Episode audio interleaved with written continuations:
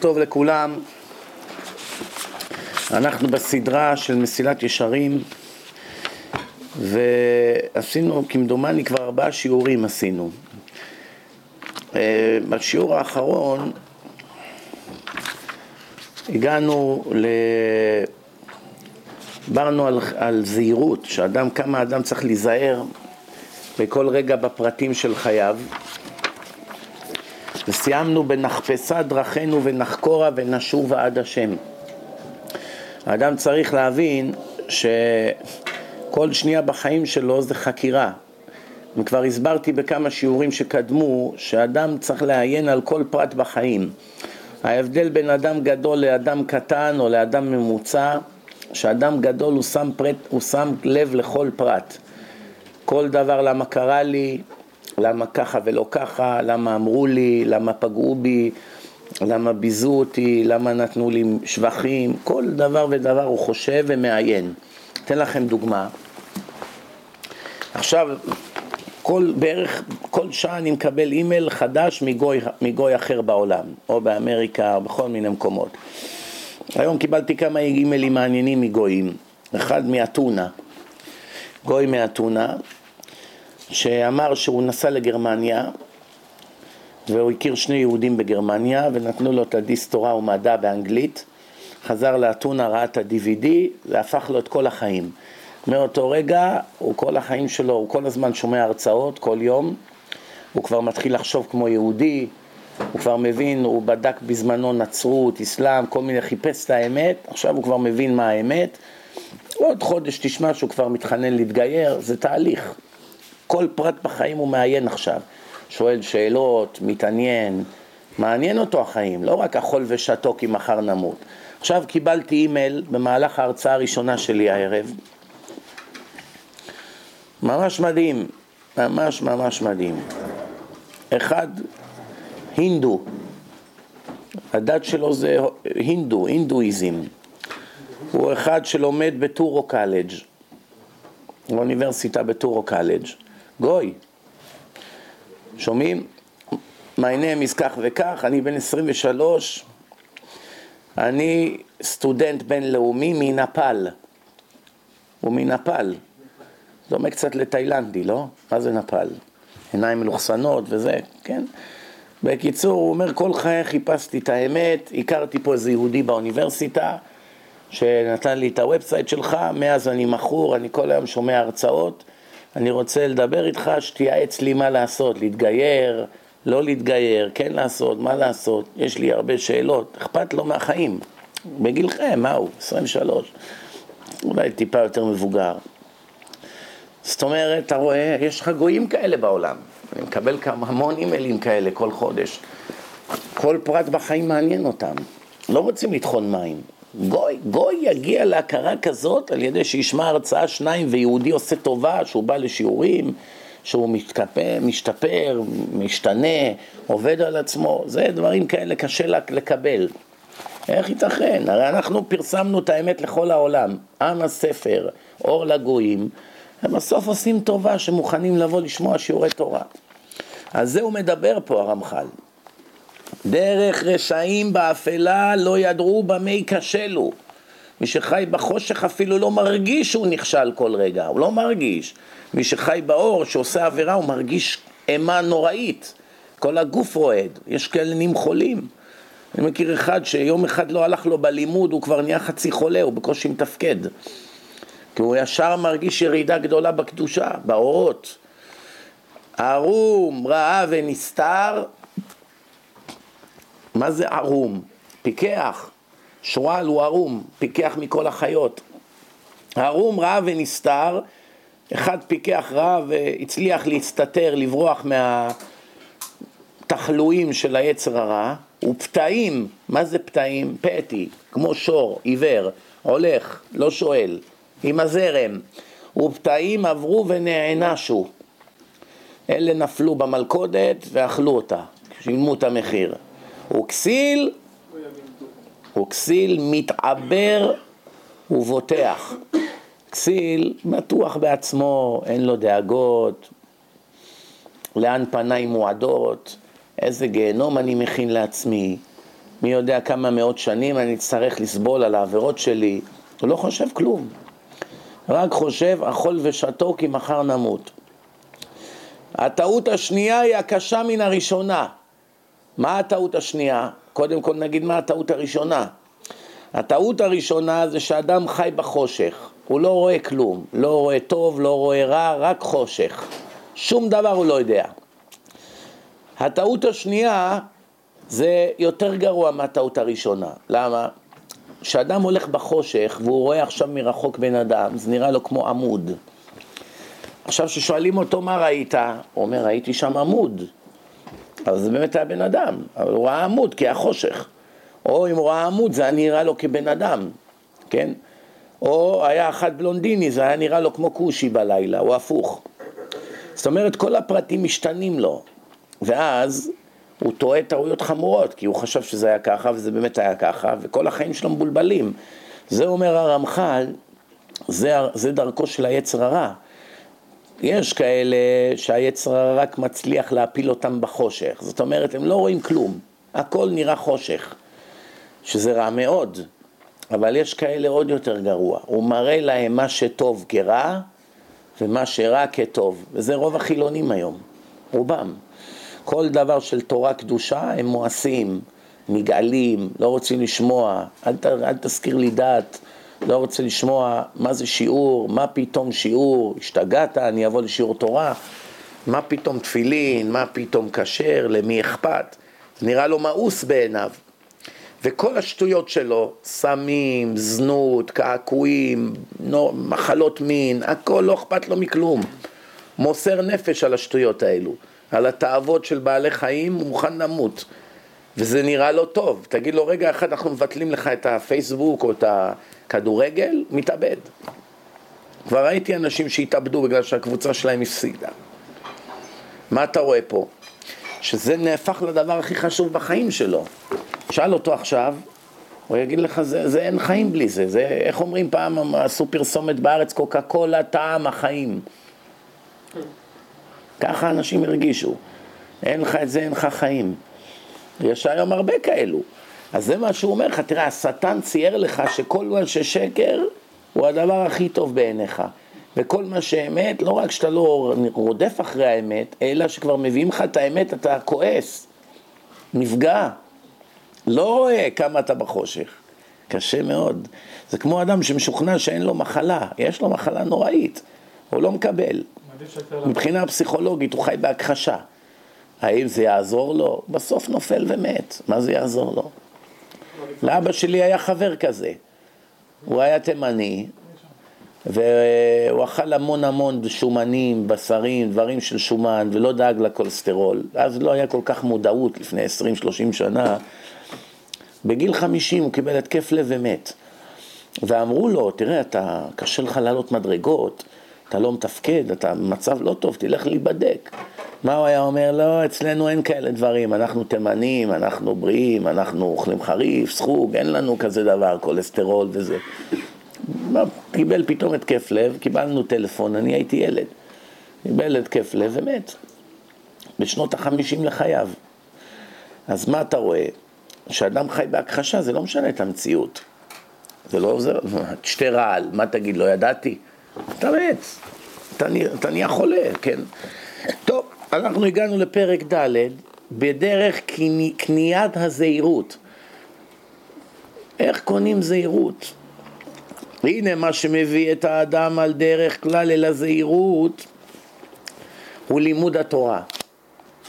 אי אפשר לעולם להשוות אדם שהוא קשור למסגרת תורנית לאדם שלא קשור למסגרת תורנית. גם אדם שלומד הרבה תורה, בבית, באינטרנט, שומע הרצאות, באוטו, יכול להיות שעתיים שלוש כל יום, ארבע שעות ביום. כמובן שזה משפיע עליו לטובה. זה לא אותו דבר כמו שהוא במסגרת תורנית. הרבה אנשים למדו הרבה תורה עד שהגיעו לישיבה. אחרי שישבו חודש בישיבה, הם הבינו, זה לא אותו דבר. כשאתה בתוך מסגרת, מצמצמים לך את היצר הרע. יש שוטר שבא לבדוק אם קמת בבוקר, אם באת לתפילה, אם אתה לומד כמו בן אדם, או שאתה כל היום סיגריות, קפה, טלפונים, יש, יש שומר, יש מישהו שמשגיח עליך. אפילו אדם בן חמישים צריך שמרטף, כי אנשים נכנעים מיד ליצר הרע. אדם שהוא לבד, כמה זמן מתוך השעה הוא באמת לומד? הוא קם, עושה לעצמו חותך אבטיח, אוכל זה, אוכל עוגה, גלידה, יורד, טלפון. בסוף תכלס עשר דקות הוא למד, גם בקושי, בקושי, אבל כשאתה במסגרת, אתה בשיעור, מדברים איתך, אתה לא יכול לשחק. אתה לא יכול לקום כל דקה, אתה מתבייש. אפילו להכין כוס תה, אתה קם פעם, פעמיים. אתה לא מתבייש, מה אי אפשר כל רגע לקום? שאם בשיעור, אתה הורס את השיעור. אז אתה בתוך מסגרת, אז המסגרת מכניסה אותך למוטב. אז כותב לך הרמח"ל, לימוד התורה, הוא מה שאמר רבי פנחס בן יאיר, זה התנא האלוהי בתחילת הברייתא בעבודה זרה, מסכת עבודה זרה, עמוד כ'. תורה מביאה לידי זהירות. אדם שלומד תורה הוא זהיר.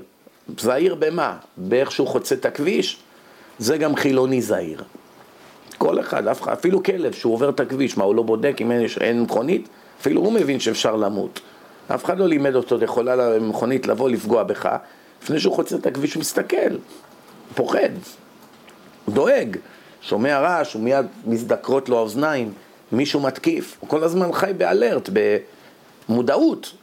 זה גם בלי תורה, זה גוי, יהודי, חילוני, לא משנה, בעל חיים, כולם יש להם את הפחד מהמוות או מהתאונה או מפגיעה או מישהו יקפוץ עליי, כן? לא על זה מדובר. מדובר על דבר הרבה יותר חשוב משתקבל סתירה או שישדדו לך את הארנק. הרבה יותר חשוב. תורה מביאה לידי זהירות. אמנם על דרך פרט המביא לזה הוא ההתבוננות על חומר העבודה אשר חייב באדם. רק סתם ללמוד תורה בלי לשים לב לפרטים, לעומק שבה, אתה לא משתפר. מתי אתה משתפר? שאתה מתבונן. תזכרו, המילה הזאת חשובה בחיים. יש הרבה אנשים שרואים, אבל לא מתבוננים. לא מתבוננים. ההתבוננות, זאת אומרת, אתה מפרק כל דבר לפרקים. אתה עושה חשבון, חשבון עמוק. מה אני שומע, מה אומרים לי, מה יוצא מזה להלכה, מה הנפקמינה של זה לחיים, מה אני צריך לקחת, מה אני צריך לקחת, מה אני צריך לזרוק, מה נוגע לי, מה לא נוגע לי, מה יהיה לזה השלכות קשות בעתיד, מה אפשר איכשהו להעביר. בארץ יש מנטליות, הכל חפיף, חפיף, תעביר, תעביר, חפיף. אז בתורה אין, אין את המושג הזה חפיף, חפיף זה כלום.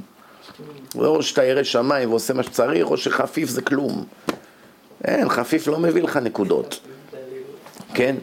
אומר הרמח"ל, העיקר שמביא את האדם לשים לב זה ההתבוננות על חומר העבודה, חומרה שבעבודת השם, אשר חייב בה האדם, חייב חביבי, אף אחד לא שאל אותך אם בא לך או לא. לא מכריחים אותך עם אקדח לראש, אין שום בעיה, תתפנק. תשתזף, שחק שש-בש, תלך לכדורגל, תפצח גרעינים, אין בעיה. אבל בסוף יגיע החשבון, תצטרך לשלם, חביבי. אתה לא יכול לברוח מזה. כל סיגריית חשיש שעישנת, יש עליה ביל קשה בשמיים. כל בחורה שהסתכלת עליה בתאווה כמו כלב מוזיל ריר, יש על זה מחיר. ואם נגעת בה, המחיר פי עשר יותר גרוע. אם עשית עבירה גמורה, זה פי מאה יותר גרוע. ואחר כך כל הרהור וכל זה, הכל דבר, את הכל יביא השם במשפט, אתה לא יכול לברוח מזה. זה שלא שמים לך אקדח בראש, לבוא ללמוד תורה, מה אתה חושב שאתה פטור? כמו שלימוד תורה כנגד כולם, ביטול תורה גם כן כנגד כולם. תזכרו, יש דבר שיש עליו את הפרס הכי גדול בחיים. כשמבטלים את הדבר הזה, יש עליו את העונש הכי קשה בחיים. למשל, אני אתן לכם דוגמה. פעם שאל איזה תלמיד חכם את הרב, אומר, תשמע, כבוד הרב, כתוב שאדם נפטר, יש לו שלוש שאלות מיידיות בפתיחה ליום הדין. איך שמתחיל המשפט של האדם בשמיים, שאלה ראשונה, האם קבעת עיתים לתורה? שאלה שנייה, האם נסעת ונתת באמונה? היית אדם ישר? היית אדם הגון? או שכל החיים שלך זה סליזי, כל הכל בלוף, שקר, זיופים, העמדת פנים, רמאויות, גנבות? האם אתה היית ככה, או שהיית אדם נקי וישר וירא שמיים? זו השאלה השנייה, אתה רואה כמה זה חשוב להיות הגון וישר. כי עין רואה ואוזן שומעת וכל מעשיך בספר נכתבים. ושאלה השלישית, האם ציפית לגאולה? מה אכפת לך מהגאולה? אתה יכול להיות צדיק גם בלי הגאולה, להגיע לגן עדן, אין בעיה. הרבה צדיקים, רמב"ם, רמב"ן, רבי שמעון, הם בגן עדן גם בלי המשיח. אז מה אכפת לנו אם הם ציפו או לא? לא שציפית לגאולה בשביל שתיגאל מהמחלת סרטן שלך, או מהפשיטת רגל שהייתה לך, או מזה שאתה רווק בגיל 40, לא, לא מזה. הרבה חושבים, או, מתי כבר יבוא משיח, יציל אותנו מהערבים, מהחמאס, מהעשר אלף טילים שמכינים לנו החיזבאללה. מתי המשיח יבוא ויגאל אותנו? זה אגואיסטיות, זה לא מה שהתורה אומרת. אדם צריך לצפות לגאולה בגלל שהעולם יתוקן במלכות שדי. זה מה שאומרים בעלינו לשבח כל יום. יתקרן עולם, העולם יגיע לתיקון שלו. כל הרע של העולם, הכל יבואר, וירא טהרה מקרבך סוף סוף יתקיים. זאת אומרת, הקדוש ברוך הוא תהיה לו נחת רוח. על זה שואלים אותך האם ציפית לגאולה. זאת אומרת, היה אכפת לך מהשם, או שהיה אכפת לך רק מהכרס שלך? יש לך כסף, אז שלא יבוא משיח. מה אני צריך אותו? יהרוס לי את התוכניות. הרי מה קרה? הנה, הרי התימנים זה ראייה. אמרו להם, בואו מתימן לארץ הקודש, לירושלים, תעזרו לבנות את בית המקדש. אמרו, לא, לא רוצים לבוא. עזרא הסופר הטיל עליהם קללה, קילל אותם, הם לא רצו לבוא. לא רצו לבוא לבנות בית המקדש. טוב לנו פה בתימן, יש לנו את הישיבות שלנו, את התורה שלנו, רב, שוחט, מורי, מה עכשיו נעלה לארץ, מי יודע מה יהיה, באים אלפים מכל קצוות תבל, לא בשבילנו. אם היום היה בא משיח, כמה יהודים אמריקאים היו מוכנים לעזוב את כל העסקים שלהם והבניינים והנדל"ן ולעבור עכשיו לאיזו דירה בינתיים לאיזה כמה חודשים עד שהעולם יתנקה. הרי ייקח תקופה עד שהמשיח ינקה את העולם. כמה היו מסכימים? מה, תוציא אותו מהווילה שלו בפארק אבניו, מהאמפטונס, או מכל מיני מקומות בלוס אנג'לס, בברלי איז, תגיד לו, עזוב את הכל, בוא לירושלים, תגור בדירת חדר? מה תגיד לו? מה תעשה? אין ביזנס, אין כלום. כל החיים שלך משתנות, אין יותר חליפות, עניינים, טיולים, חופשות, יאכטה, משרתים, פותח לך את הדלת של הרויס רויס, נגמרו השטויות האלו. עכשיו צריכים להתעסק רק ברוחניות, כמה יסכימו? הרוב יגידו, וואו, איזה צרה, בא משיח. אכלנו אותה. זה מה שיגידו. אז עזרא הטיל עליהם קללה, מה? שבגלל שהם לא רצו לבוא, ש, שתמיד הם ירצו להיות בראש. זו תכונה שיש אותה בתימנים מהיום והלאה. גמרנו, זו קללה של צדיק. אתה לא יכול להתפטר ממנה. שכל אחד מהם ירצה להיות בראש, לשלוט בוויכוח, לקבל את התפקיד הכי נחשף, בבית הכנסת תגיד להחליט מה לעשות. דוגמה, אם אתה הולך לבית הכנסת, והשליח ציבור זה שקורא בתורה, בעל קורא טעה, 300 איש קופצים עליו מוכנים להרוג אותו. אה, בוא, בוא, צעקות. שאר המקומות מתקנים וזהו, ממשיכים הלאה. שם זה יכול להפוך לקרב אגרופים. למה? זה מנטליות כזאת שעכשיו ברגע שהחכם הטיל על עדה שלמה קללה, כמובן שזה לא אומר שזה על כל החיים, זה רק בעניין מסוים. שאר הדברים, עדיין אנשים חריפים מאוד, ויש ביניהם המון צדיקים, והכל טוב ויפה, כמו כולם, אבל יש את הנקודה הזאת. אותו דבר הוא הטיל קללה על הסופרים שכותבים תפילין ומזוזות שלעולם לא יתעשרו. מה מפריע לו שיתעשרו? הוא ידע אם הסופרים יתעשרו, הם לא יכתבו יותר, ייקחו את המיליון דולר הראשונים, ישקיעו בנדל"ן, ביהלומים, מרוויחים הרבה יותר מאשר לשבת לכתוב ספרי תורה. מי יש לו סבלנות? אה, אני כותב שנתיים ספר תורה, מרוויח 50 אלף דולר? אחרי שנתיים של עבודה מהבוקר עד הערב? לא צריך, זה סופר הכי טוב שיש, כן? סופר פשוט גם 20 לא מרוויח. זה המציאות שעזרה תיקן, אבל אם היו מרוויחים הון, איך הוא היה חמש, שש שנים, ישר היה פורש, העיניים שלו יוצאות, הולך ישר לביזנס. מה, עשיתי כסף, אני אשקיע את זה בחנויות, יפתח עסקים, ישקיע בבורסה. ולכן מה עשה? עזרא דאג שהם אף פעם לא יתעשרו, לא מצאת מעולם סופר שיתעשר מתפילין ומזוזות. אפילו יש סופרים בארץ, אתה צריך לחכות חמש שנים בתור לקבל מהם פרשיות, מינימום, מינימום, אז, אז, במחירים של פעם, אלף דולר רק לפרשיות בלי התפילין בכלל, רק הפרשיות, מינימום, ויש להם תור מעכשיו לחמש שנים, והם לא מתעשרים, אף אחד מהם לא יתעשר. בעיות, הכסף הולך פה, הולך שם. למה זה? כי אם הם יתעשרו, הם יפסיקו לכתוב. אז, כולם, אז פתאום יהיה מחסור, אז זוג תפילין יעלה 20 אלף דולר. מה הם העניים? לא יהיה להם תפילין? מה יהיה עכשיו בן אדם, הוא לא יכול לקנות מזוזה ב-500 דולר. כי ככל שיש פחות היצע, המחירים עולים. אין הרבה בשוק, אין, אין כותבים. למשל, אתן לכם דוגמה. תפילין אשכנזי עולה הרבה יותר מספרדי. מזוזה אשכנזית עולה הרבה יותר מספרדי. למה? פחות או יותר אותו זמן עבודה. אותו השקעה, אותו ידע, קלף עולה אותו דבר, דיו עולה אותו דבר, נוצה זה אותה נוצה, מה קרה? אני אסביר לכם פשוט מאוד, אצל האשכנזים רוב הסופרים הם כאלה שנולדו חרדים, למדו את זה או מהאבא או מהרב, או, כן, השתלמו, למדו ספרות, והם חרדים מלידה. רוב הסופרים הספרדים בעולם היום הם בעלי תשובה. למה? יש כמות אדירה של בעלי תשובה, כמעט כולם ספרדים. כמעט כל הבעלי תשובה ספרדים, על כל מאה יש לפחות תשעים ספרדים.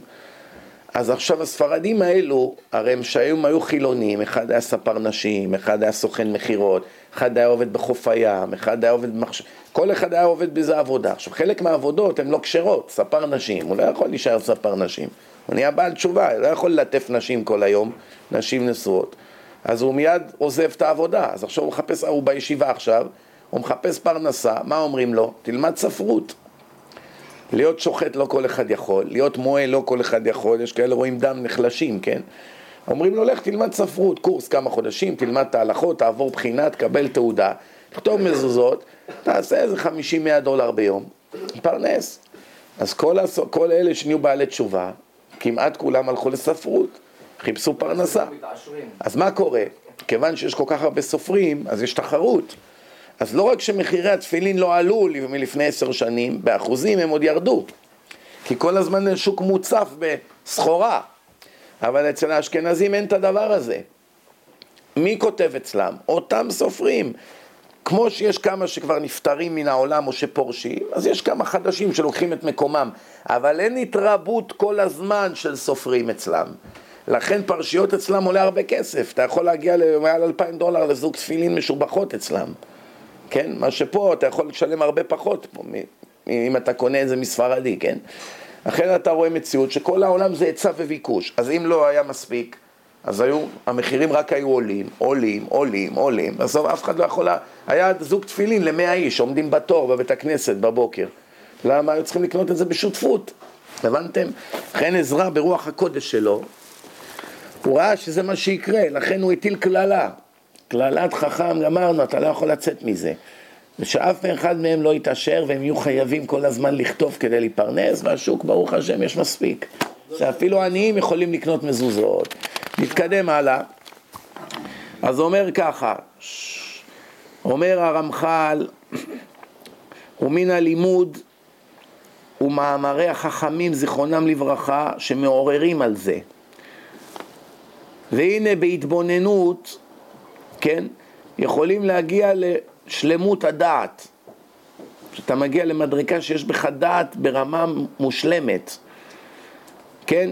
ויש כאלה שהם פחותים מזה, שהם לא מגיעים לרמות האלה, כן? אבל תדעו לכם שאדם חכם הוא רק צריך לחמוד דבר אחד בחיים. שום דבר חוץ מזה. מה? מה? השלמות. להגיע לשלמות כן? שהוא הדבר הראוי שיחמוד האדם ולא זולת זה, זה כלום חוץ מזה, שלמות, בדעת, של להיות צדיק ולא רשע, כן? למשל, מי שאין בו חוכמה, צריכים לרחם עליו. מסכן, נולד אהבל, לא קולט כלום. מי שאין בו בינה, עוד יותר צריכים לרחם עליו. הוא לא מסוגל להבין דבר מתוך דבר. מי שאין בו דעת, הגמרא אומרת, אסור לרחם עליו. למה? מה ההבדל בין חוכמה ובינה שמצווה לרחם על המסכן, אבל על דעת כתוב בגמרא, מי שאין בו דעת אסור לרחם עליו. לא, לא חייבים, אסור לרחם עליו. שומע מה מדובר פה? אתה רואה עכשיו יהודי, איזה בן דוד שלך, אין בו דעת. מה זה דעת? אסור לך לרחם עליו, זה בדיוק השאלה. למה בחוכמה ובינה, מה זה חוכמה? חוכמה? חוכמה הוא שומע את הפרטים, או שמבין, תיסע ארבע בלוקים, תלך ישר, תפנה ימינה, תעשה ככה, כן? אז זה אה, נקרא חוכמה, שאדם מבין את הפרטים. מה זה בינה? היכולת להבין דבר מתוך דבר. לא אמרו לך את הכל, אבל הבנת את זה מהסיפור. הבנת שהיה חורף באותו מקום, הבנת שהיה ככה, הבנת שהיה קר. מתוך הסיפור הבנת הרבה פרטים. זה גם בלש טוב, בלש טוב זה אחד שיש לו בינה מפותחת.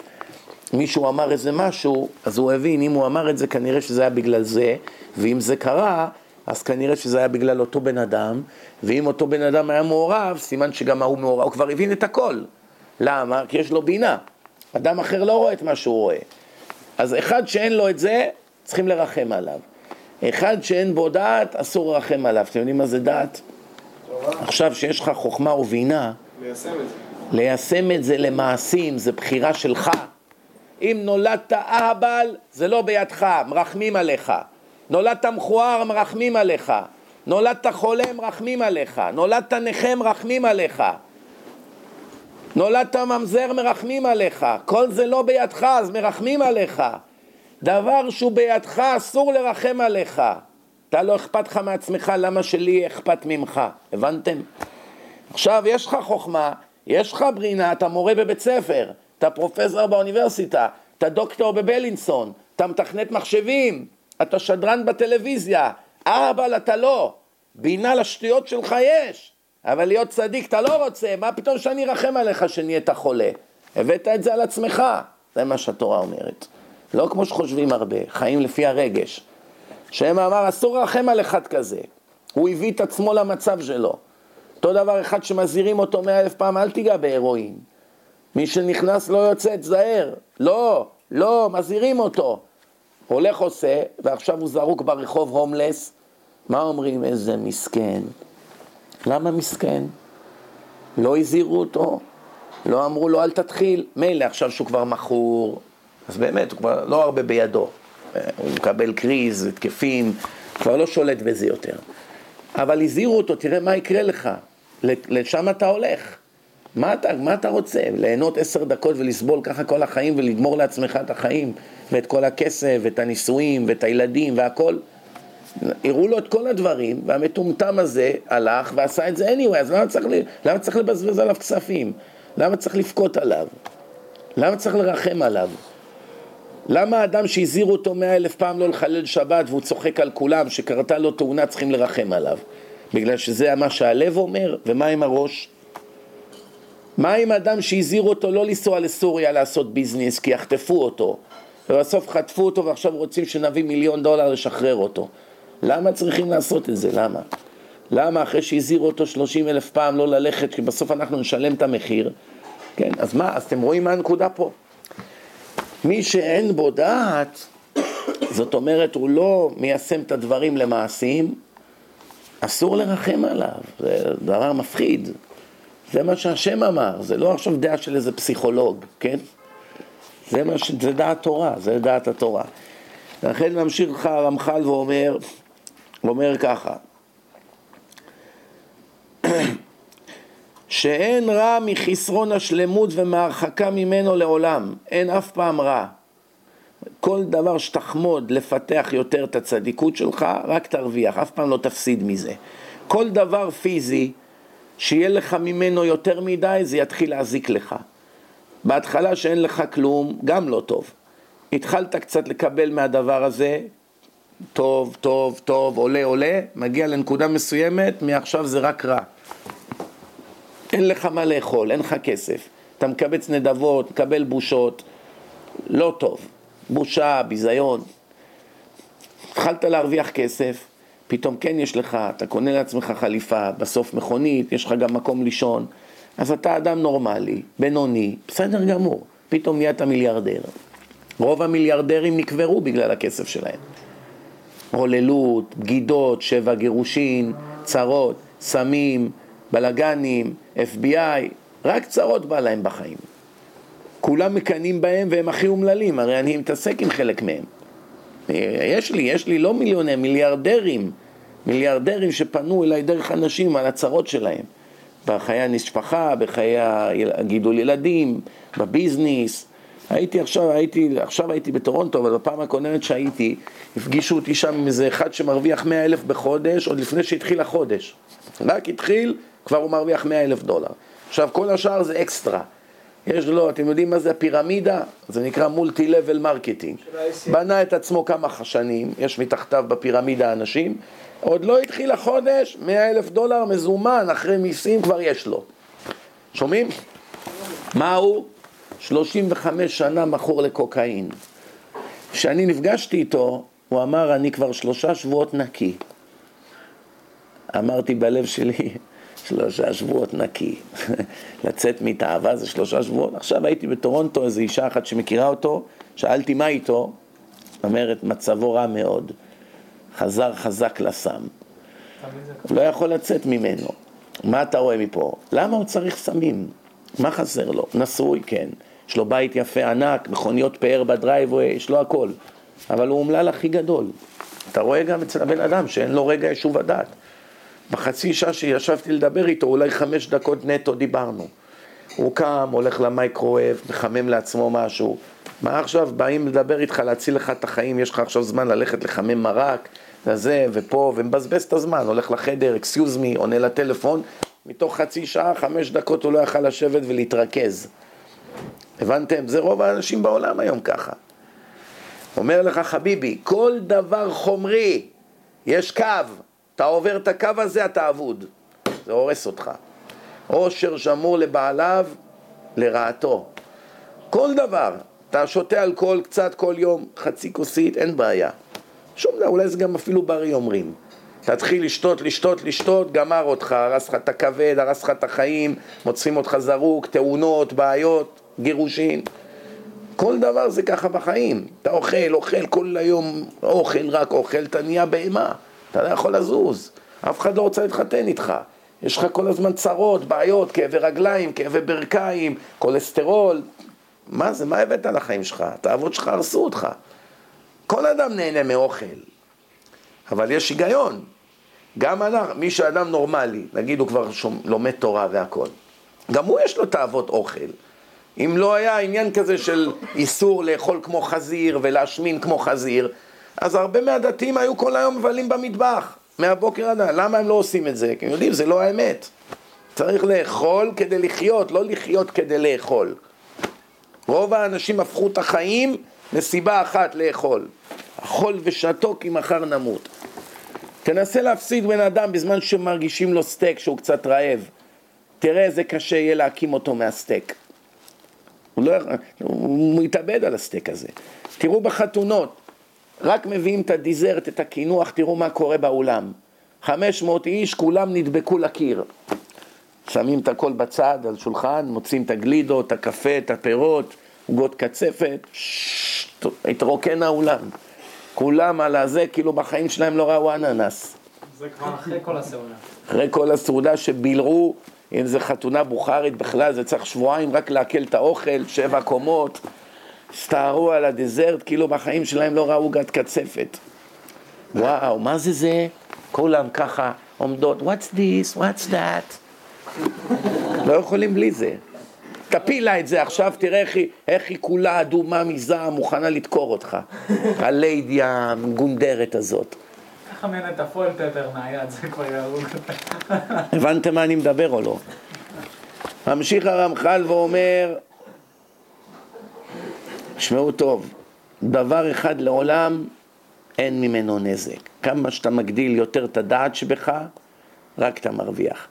דעת קנית, מה חסרת? דעת חסרת, מה קנית? אין לך כלום. יש לך בניינים, יש לך, אתה בעל הבית, אתה ראש ממשלה ואין לך דעת. אתה לא מסוגל לקחת את האמת של התורה ולהשליט אותה על התאוות שלך. התאוות שלך מוליכות אותך בכיוון שאסור ללכת אליו.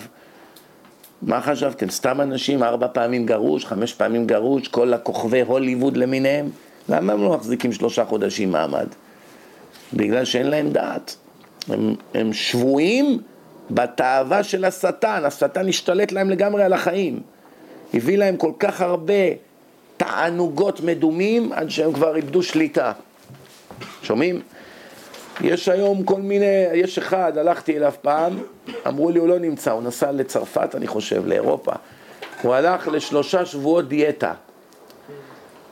סוגרים אותו במקום כמו בית סוהר, שמלון חמישה כוכבים. ים, בריכה, מלון, הכל, אבל אין אוכל שם. רק מה שמגישים לך. שלושה שבועות מכריחים אותך לאכול בריא וקצת. אוכל של עשירים, אלף דולר ליום. הוא לא מסוגל פה בניו יורק, איפה שהוא גר, שלושה שבועות לא לזלול ולבלע כמו חזיר, אז מה הוא אומר? תשמע, אני עוד מעט אתפוצץ, אני כבר לא אוכל ללכת. אז מה אני עושה? כל כמה חודשים נוסע שם לחופשה, בחופשה הזאת אין ברירה, ברגע שאתה נכנס, נותן את הדברים, אתה נעול בפנים, אתה לא יכול לצאת. כמו נרקומנים בגמילה. אז עכשיו נותנים לך חתיכת דג ככה, בלי שומן, בלי זה, עם ירקות, איזה שף ככה, שם לך איזה שני עלים בצלחת, על זה שילמת עוד אפס. במקום מאה, הוספת עוד אפס לצ'ק כל יום, בגלל ששמו לך איזה שני עלי נענה שם בזה, וקצת איזה סירופ, והעיקר שזה בריא. שומעים? למה אתה לא יכול לבד לעשות את זה? אתה לא יכול להכין לעצמך דג בלי שמן בחמש דולר? אתה יכול, לא? אתה לא יכול לשלוט בעצמך. ועוד מה שמצחיק, שאלה ששקועים בתוך התאוות והם כאלה לוזרים, לא יכולים להתגבר על תאווה אחת קטנה, על מי הם צוחקים? על החרדים שכן שולטים בתאוות. שהם אומרים, הכל אצלכם אסור, אסור, אסור, אסור. איזה חיים אלה אסור? ואצלך הכל מותר, מותר, מותר, ובעצם אתה האסור הכי גדול, אתה האסור של היצר הרע. שולט בך, מתעתע בך, הכל. צריך עכשיו סיגריה. הוא ירצח בשביל סיגריה. הוא לפני שעה גמר ארוחה, עוד הוא לא השיג סיגריה, הוא לא מסוגל לתפקד. הוא לא יכול לעבוד, הוא לא יכול להתרכז בפגישה, אשתו מתקשרת, הוא טורק עליה את הטלפון בעצבים, הוא, איפה, איפה הסיגריה? יש לך סיגריה? יש לך סיגריה? הוא יורד למטה, תן מי שיש לו סיגריה, חצי שעה, שעה עכשיו הוא מבזבז מהחיים שלו, אולי הוא ימצא סיגריה. אם לא, הוא לא יכול לתפקד. אז מי המסכן? מי המסכן פה? עובדה, רוב אלה שרוצים לשמור שבת, עיקר הבעיה שלהם זה הסיגריות. תוציא את הבעיה הזאת, כמעט כולם יסכימו לשמור שבת, שהם רואים את האמת. אתה כבר משכנע בן אדם שהכל, שבת זה אמת, הכל, מגיעה הבעיה הזאת של התאוות סיגריות. עד לכאן הכל קל. מכאן כבר תאוות הגוף. זהו זה. הגוף שולט בך. ממשיך הרמח"ל ואומר, אומר ככה, הנה לא ישיגו, בכל שאר הדברים לא ישיגו בהם שלמות אמיתית, אלא ייגרעו מהם, כפי מה שגרעו הם בהשתדלותם. ונמצאים חסרי השלמות. למה? גם אם הדבר הזה הוא לא מזיק, לא מזיק. אוכל הרבה הרבה הרבה מזיק. אבל נאמר שיש לך עכשיו דבר שהוא באמת לא מזיק. במקום מיליון יש לך מאה מיליון בבנק. זה לא מזיק. את התאוות שלך גם עם מיליון יש לך, אתה לא צריך מאה מיליון כדי להגיע לתאוות. אתה כבר משהו, אתה שבוי של היצר, אז גם עם מיליון שניים אתה בפנים. לא צריך 200 מיליון בשביל להיות בתוך התאוות, כן? מיליון, שני מיליון, חמש מיליון או 200 מיליון זה כבר אותו דבר, אתה כבר שבוי של היצר. הוא כבר מוליך אותך, עובד עליך כל רגע בחיים. אז מה הבעיה? אז, אז באמת, מה אכפת לך? אז שיהיה לך עוד, עוד 20, עוד 50, אתה כבר במילא בצרה. לא, כי הזמן, באמריקה אומרים time it's money, אבל האמת, לפי התורה, money it's time, זה האמת. אומרים time it's money, זמן זה כסף, אל תבזבז לי את הזמן, טיפש. כסף זה זמן, להשיג כסף לוקח זמן, והזמן הזה ניתן לך להרוויח חיי נצח. ובגלל שאתה עסוק בלעשות כסף, שזה דבר זמני, זה בא על חשבון חיי הנצח שלך.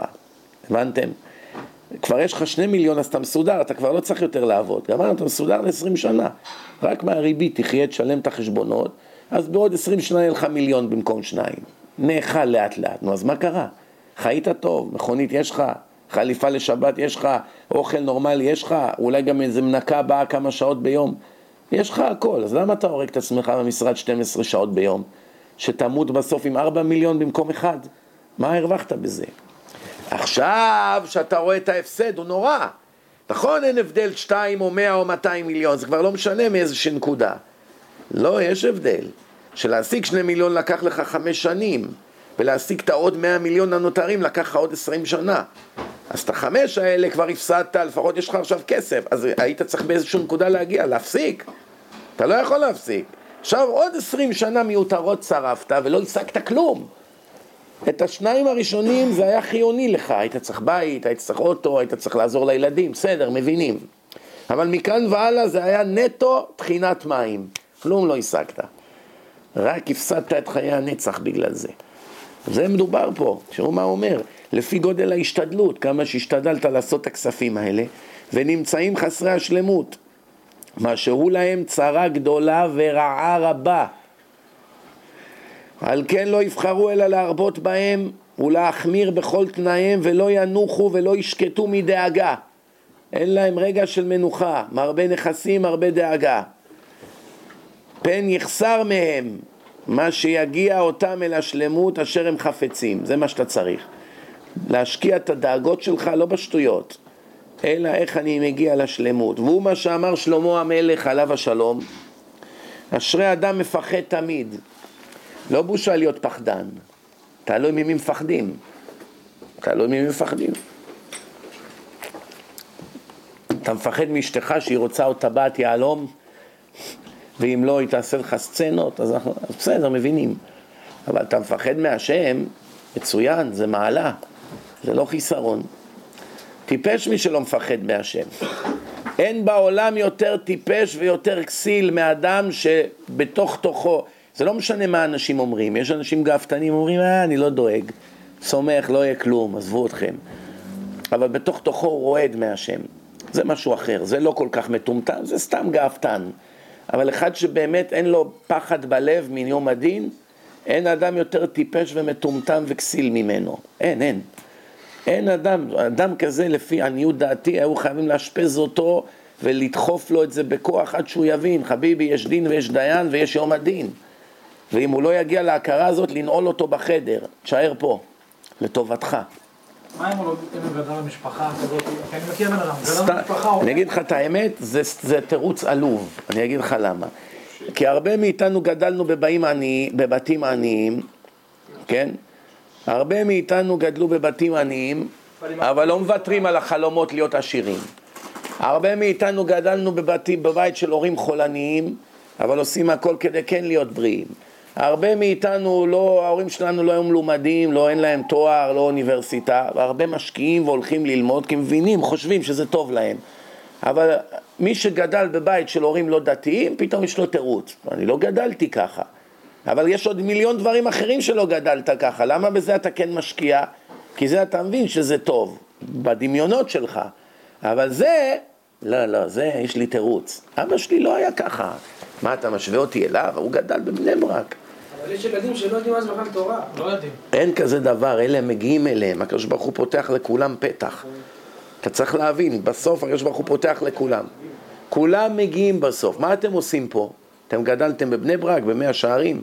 אנחנו גדלנו... הביאו, לא, הביאו אתכם לפה בגלל השניצל והשווארמה. ומתוך זה פתחו לכם את הראש כדי לראות את האמת. מה אתם חושבים, אתם היחידים בעולם שהקדוש ברוך הוא אכפת לו להביא אותם לשיעור תורה?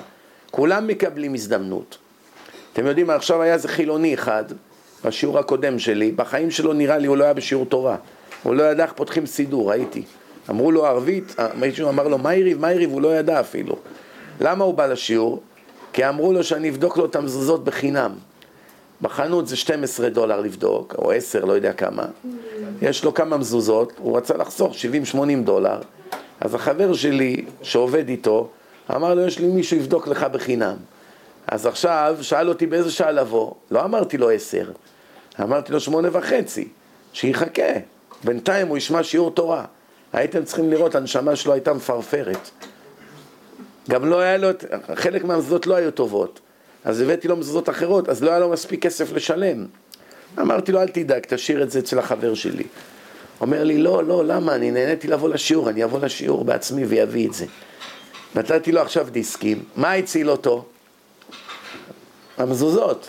בא לבדוק מזוזות, עוד שבוע תשמע שהוא שומר שבת, כבר הבין את המסר. הבנתם את הנקודה? לכל אחד הקדוש ברוך הוא פותח איזה דלת. אם זה קיבוצניק שמקבל טרמפיזם מאיזה איזה דתי, הוא שומע פתאום באוטו איזה רבע שעה דברי תורה, לא צריך יותר. לא צריך יותר. ראיתם מה כתב לי ההינדו? אמרתי לכם, זה בטורו קלג'. מישהו דיבר איתו, איזה יהודי, והיהודי הזה שדיבר איתו הוא לא דתי בכלל. הוא רק אמר לו עליי. יש הרצאות, פילוסופיה יהודית וזה. זה הספיק לו כבר לבדוק. ומאז הוא בודק כל הזמן. כל הזמן בודק, משווה. מה אתה נוהג להציע לגוי שרוצה ל... אני רואה כמה הוא רציני. ברוב הזמן אני מציע לו להישאר מה שהוא ולשמור שבע מצוות. אבל אם אני רואה שהוא ממש רוחני מאוד, והוא ממש מחפש את השם, והוא גם מדבר כל הזמן על גיור, בסוף אני עוזר לו להתגייר. אין בעיה, זה מצווה לגרום שהגויים יעשו את תפקידם בעולם, כי זה רצון השם. רצון השם מתקיים, שהגויים לא יעבדו עבודה זרה. אתה רואה שזה מכעיס מאוד את הקדוש ברוך הוא שהגויים עובדים עבודה זרה. הוא נותן להם עונשים קשים על זה. זימה, זנות, כל הדברים האלה. כשאתה מלמד את הגוי לשמור שבע מצוות בני נוח, להיות אדם הגון, רצון השם מתקיים בעולם. זה פחות חמור מתפ... מיהודי, כי העבירה של יהודי אפילו בערעור היא הרבה יותר חמורה משל גוי. כי יהודי זה כמו טייס קרב במלחמה, והגוי זה כמו פקיד בקריה. שמדפיס בשביל המפקד איזה מכתב, ואני יודע מה, להזמין קצת מדים, וקצת קידבקים, וקצת צלחות למטבח. זה לא אותו תפקיד, אבל עדיין גם אם הפקיד יפשל, זה יגרום לבעיה בבסיס. אבל אם המפקד, הטייס קרב יפשל, הלך 100 מיליון דולר מטוס, ויכולים להיות 2,000 הרוגים או 20 אלף הרוגים. או, ש... או שפתאום יעלו את ישראל להצעת גינוי באו"ם ויעשו נגדנו סנקציות בגלל שהוא הפציץ את המקום הלא נכון והרג איזה מאה כביכול חפים מפשע. יש לו אחריות גדולה, זה לא צחוק. או איזה מרגל שנמצא עכשיו באיראן וכל העניין אם יפציצו להם את הכור או לא תלוי בו. אחריות גדולה מאוד, אז יהודי יש לו תפקיד גדול בעולם. אפילו ערעור אחד של זנות אצל יהודי הוא דבר נורא לעומת של גוי. אבל אף על פי כן, גם שהגויים נכנסים למסלול שלהם בחיים, זה רצון השם. אבל האדם צריך להשקיע בדבר שיותר דחוף. יש לך זמן או להחזיר יהודים בתשובה או גויים. שניהם חשוב. מה יותר חשוב? את האחים שלך. האחריות שלהם יותר גדולה בעולם. הוכיח תוכיח את עמיתך כתוב, אין לך מצווה ללכת לחפש את הגויים, לשכנע אותם לעזוב את העבודת האלילים שלהם. אם יצא על הדרך, יצא. לרוץ אחריהם אין לך חיוב, אבל אחרי יהודים אתה חייב לרוץ בכל הכוח, כדי להציל אותם ממוות רוחני נצחי. מוות רוחני אבל נצחי, לא זמני, נצחי, נצח, שמפסידים נורא ואיום. הבנתם? אז ממשיך הרמח"ל ואומר, שלמה המלך כתב, אשרי אדם מפחד תמיד. וחז"ל כתבו במסכת ברכות עמוד ס', ההוא בדברי תורה כתיב, שאדם הוא בתוך הלימוד, בתוך התורה, זה מביא לו יראה, בלי ללמוד קשה. מה הראיה? אם אתה רוצה לאסוף צדקה ממישהו, תדאג לבוא אליו אחרי שהוא יצא משיעור מוסר. תמיד תקבל פי עשר ממה שהוא היה נותן לפני השיעור. אם אדם עכשיו, אתה יודע שהוא נוהג לתת חמישים דולר, סתם, ביום רגיל, תבוא אליו עכשיו אחרי שהוא שמע שיחה רצינית מאוד במוסר ו- ועל החיים ועל הדין ודיין, מיד הוא נותן לך חמש מאות. הוא יוצא כמו אש מהשיעור. כשתבוא ארבע, חמש שעות אחרי השיעור, זה יורד חזרה לחמישים. האש הזה של התורה ממית כרגע את היצר הרע כמעט לגמרי. כי מה מעכב שהעשיר לא ייתן לך צ'ק שמן? יש לו מיליונים, מה זה חמישים, חמש מאות? זה משנה לו משהו בחשבון? יש כאלה עשירים שהפקידי בנק גונבים להם רק את השאריות. יש לו 23 מיליון, 797 אלף, 222 דולר. אז ה-797 הוא מגלח לו את השבע, 790 הוא לא שם לב, גלח לו. תפסו הרבה פקידים שעשו את זה. יש לך מספר של שבע ספרות, ספרה האחרונה או האמצעית, אחד מהם אתה משנה אותה ואחד לא מרגישים. אפילו הוא מסתכל ב statement שלו, לא מרגיש. שומעים למה? לא משנה לו כלום בחיים. אחד שיש לו 200 דולר בחשבון, תוריד לו דולר, הוא מרגיש. האחד שיש לו מאות מיליונים, הוא מרגיש אם גנבת לו אה, מאה אלף דולר, זה, זה לא, הוא לא מרגיש, הוא לא רואה את זה במספר בכלל, הוא לא שם לב. מה הנקודה? אז עכשיו השיר הזה שאתה בא אליו, הוא שווה הון. למה עכשיו הוא כל כך מתלבט אם לתת חמישים או מאה? כי היצר הרע חונק אותו, זהר, רמאי, נצלן, פרזיט, לומד בישיבה במקום לעבוד, מכניס לו את כל השלילי שיש בעולם. תסתכל עליו, תראה איזה שעון יש לו. מאיפה יש לו כסף וכזה שעון? כל מה שהוא יכול לשטן הוא מכניס לו בראש. אבל עכשיו שהוא נכנס לשיעור תורה זה ממית את השטן, ממית את הכוח. ש... כתוב בראתי, בראתי יצר הרע, בראתי תורה תבלין. התורה כמו סם, שאתה שם תבלין, אתה מפזר את האבקה, זה ממית את הזיהום. אבל מה קורה אחרי שהפסקת לקחת אנטיביוטיקה? זה מיד מתחיל לגדול שוב. ברגע שאתה מטפל באנטיביוטיקה, הנפיחות מתחילה לרדת. עזבת, עוד פעם מתחיל הזיהום להתפשט. תעשו ניסיון, תראו. קח אדם שאתה יודע שהוא נותן תמיד את אותו סכום צדקה, תבוא אליו בדיוק כשהוא יצא מאיזו הרצאה של דרשן חזק, זעזע אותו. תבוא אליו, יש איזה מישהו נזקק, מסכן, תראה איך הוא נותן לך פי שלוש, פי ארבע, פי עשר. מה קרה? אין עכשיו את היצר. עוד שעתיים כבר גמרנו, חזר היצר. ככה זה החיים. זה מה שכתוב כאן. בדברי תורה, זה מביא את האדם לידי רע. והנה סוף זאת המדרגה, היא נקראת יראת חטא. אמרתי לכם, המילה יראת שמיים מחולקת לכמה קטגוריות. יש יראת הרוממות, שזה שמבינים עם מי אני מתעסק, מלך מלכי המלכים, הקדוש ברוך הוא, בורא כל העולמות, בורא כל הגלקסיות, בורא כל היקום, כל הגלגולים, נשמות, פירות, עניינים, חמצן, עמום. הוא אכפת לו ממני? אני, כל כך חשוב לו, מה אני עושה, מה אני חושב, מה אני מדבר, איפה אני הולך, מה אני עושה, כמה אני לומד, אם אני גונב דולר או לא, אכפת לו מהדברים הקטנים האלה. אתה רואה שככה כתוב בתורה, שהקדוש ברוך הוא אמר, זה אכפת לי מאוד. בנים אתם להשם אלוקיכם, כן? משמיים מביט השם לראות היש משכיל דורש אל השם. השמיים, השם משקיף כל הזמן לראות מי, מי הוא המשכיל. לא מי שהלך לאוניברסיטה העברית, זה לא משכיל בעיני השם. לראות היש משכיל דורש אל השם. מחפש את הקדוש ברוך הוא או לא. כמו השני גויים האלה שסיפרתי לכם עליהם היום. הם כבר יותר משכילים מהרבה יהודים שאנחנו מכירים. אני תמיד אומר, מה עדיף? שותף יהודי חילוני או שותף גוי דתי שמשתחווה לפסל? מה עדיף? גוי שמשתחווה לאיזה פסל, לשמש, לא יודע למי. מי יותר עדיף שיהיה לך שותף בביזנס? חילוני שלא מאמין בכלום, לא בהשם, לא בתורה, לא בכלום, חושב, ש... חושב שבא מפיצוץ, מהקוף, או עדיף הגוי הזה, המוסלמי הזה, שפורס את השטיח וצועק אללהו אכבר ורוצה לשתות לך את הדם בהזדמנות הראשונה שיש לו, מי עדיף? זה נבלה וזה ברכה. מי עדיף אבל? הגוי עדיף, למה? בגלל שהגוי פוחד ממישהו, כשאתה לא שם, יש לו עוד מישהו שהוא פוחד ממנו. אפילו שזה בלוף, אפילו שזה פסל דביל שעשו אותו אתמול במפעל, לא משנה מי זה, שמש, מאמין בשמש, מאמין בפרה, מאמין, אני יודע מה, בבודה, מה זה משנה במי? מאמין במישהו פוחד מן הדין, יש, יש איזה אלוה בשבילו, אז הוא פוחד ממישהו, אז כשאתה לא שם הוא חושב פעמיים אם לגנוב, אחד שלא מאמין בכלום, אין דין ואין דיין. הבאת את הסיפור הזה על היהודי שנהיה מיליונר, מנהל משהו, שהוא ראה שהוא מפחד מהשם. כן, ודאי, יש הרבה, יש הרבה דוגמאות. אבל הבנתם את הנקודה או לא? זאת אומרת שיש איזה מין יראה, אז יש, עכשיו יש יראה, יראת הרוממות. יש יראה מן החטא. יראה של החטא זה רמה הכי נמוכה שיש.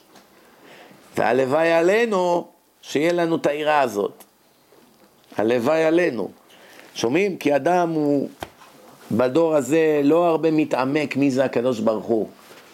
אם אדם היה מתעמק מי זה הקדוש ברוך הוא, היה לו אומץ להדליק, לראות סרט מלוכלך בטלוויזיה, בזמן שהוא יודע, השם עכשיו מסתכל עליי ומצטער, היה לו אומץ לעשות כזה דבר? היה לו אומץ באינטרנט להיכנס לדברים עם תמונות מזוהמות? לא היה לו בחיים אומץ כזה דבר. היה לו אומץ לא להקשיב בתפילה או לא לענות אמן? היה לו אומץ לעשות את הדברים שהוא עושה בחדרי חדרי, מי היה לו אומץ כזה? אם הוא יודע שהשם קיים? אם הוא רואה שהשם מסתכל עליו עכשיו. אז כולם יודעים שהשם מסתכל עליהם ועושים את העניינים. לא נכון. תאמין. לא יודעים, זה אולי יודעים מודחק. מאוד ועושים. מודחק. נכון, אני לא מבין איך זה אנשים חושבים. שהשם קיים ועדיין עושים חטאים. הרי הרבה דתיים יודעים שהשם מסתכל ועושים את זה, למה? כי זה מודחק אצלם. אם אתה לא מזכיר את זה לעצמך כל רגע, אז אתה שוכח מזה. גם אדם שיש לו צרות, נגיד אדם יש לו בן שירד לתרבות רעה. כל כמה שעות הוא מקבל איזה סתירה, שומע הבן שלו אמר משהו, עשה משהו, ראו אותו באיזה מקום שאסור לו להיות. אבל הוא לא כל הזמן סובל מהילד, זה מודחק אצלו. לפעמים שבוע הילד נסע לאיזה מקום, הוא לא חושב עליו בכלל. מתי הוא מקבל את הסתירה שהוא פתאום הופיע חזרה הביתה? אז מתחילה, הכאב לב שלו פתאום מתחיל. מה קרה? שבוע הוא לא היה מול העיניים שלך, לא כאב לך? מה, הוא לא היה פושטק? הוא לא היה עבריין? הוא לא היה נרקומן? הוא גם היה. אז למה השבוע לא סבלת, פתאום ראית אותו, התחלת לסבול? כי זה מודחק אצל הבן אדם. הוא מדחיק את זה. דברים שהוא לא רוצה להתעסק בהם, הוא מדחיק את זה. אבל זה מה שהרמח"ל אומר לך, יראת שמיים לעולם אל תדחיק, הפוך, כל הזמן תרדוף אחרי זה. והוא אומר ככה, תראו, שיהיה אדם ירא תמיד ודואג פן יימצא בידו איזה שמץ חטא, שיעכבהו מן השלמות, אשר הוא חייב להשתדל בעבורו. ועל זה אמרו חז"ל, כל אדם נכווה מחופתו של חברו. עוד מצווה אחת בשמיים משנה לך את כל הדין. חבר שלך עשה עשר מיליון חמש מאות חמישים אלף מאתיים עשרים ואחד מצוות ואתה עשית אותו דבר רק מאתיים עשרים ושתיים כבר השכר שלך בעולם הבא הרבה יותר משל חברך, והגדיל, עוד מצווה. מה זה, חמש מאות מיליון או חמש מאות ואחד, זה משנה משהו? מה?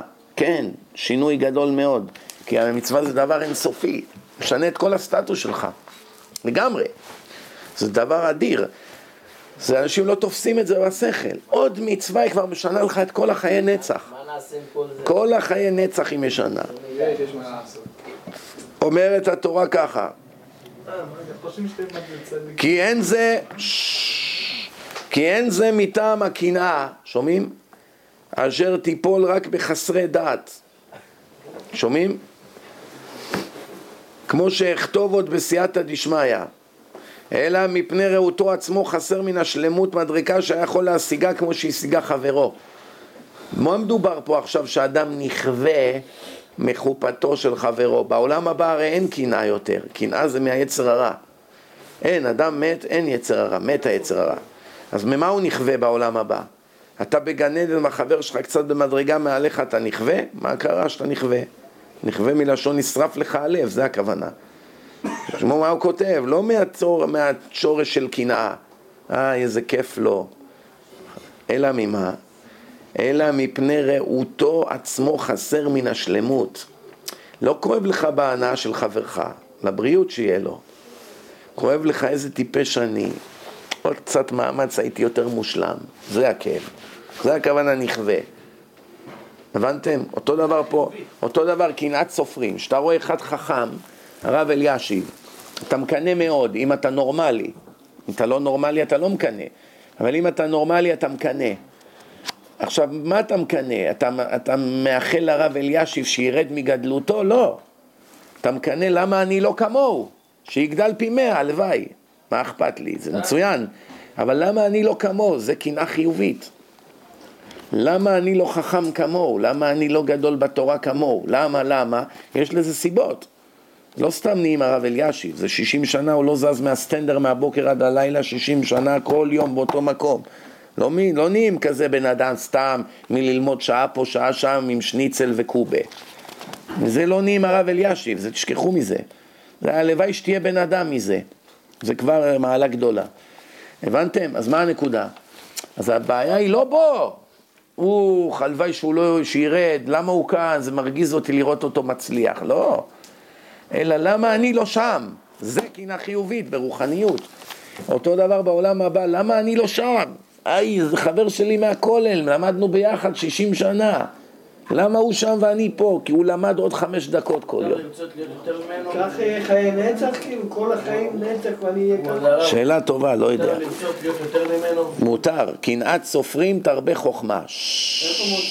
חבר'ה, תחזיקו קצת מעמד, אני חייב לגמור את הפרק הזה, נו. והנה על פי ההתבוננות הזאת, ודאי שלא יימנע- השלם בדעתו להיות זהיר במעשיו. אם אדם יסתכל בחסרונות של עצמו, זה ישפר את מעשיו ואת החוסר שלמות שלו. כן, אך לפחותים מאלה תהיה ההערה לפי הבחנתם. מי שפחות, מה שהוא שם לב הוא משפר, מה שלא לא. לפי העניין הכבוד אשר הם מתאווים לו. יש כאלה שהם נהיו צדיקים מתוך הרדיפת כבוד. למה הוא נהיה תלמיד חכם? חיפש כבוד. יקראו לו בחתונה, הרב הגדול, הגאון, ראש הישיבה מוזמן לברכה אחריתה.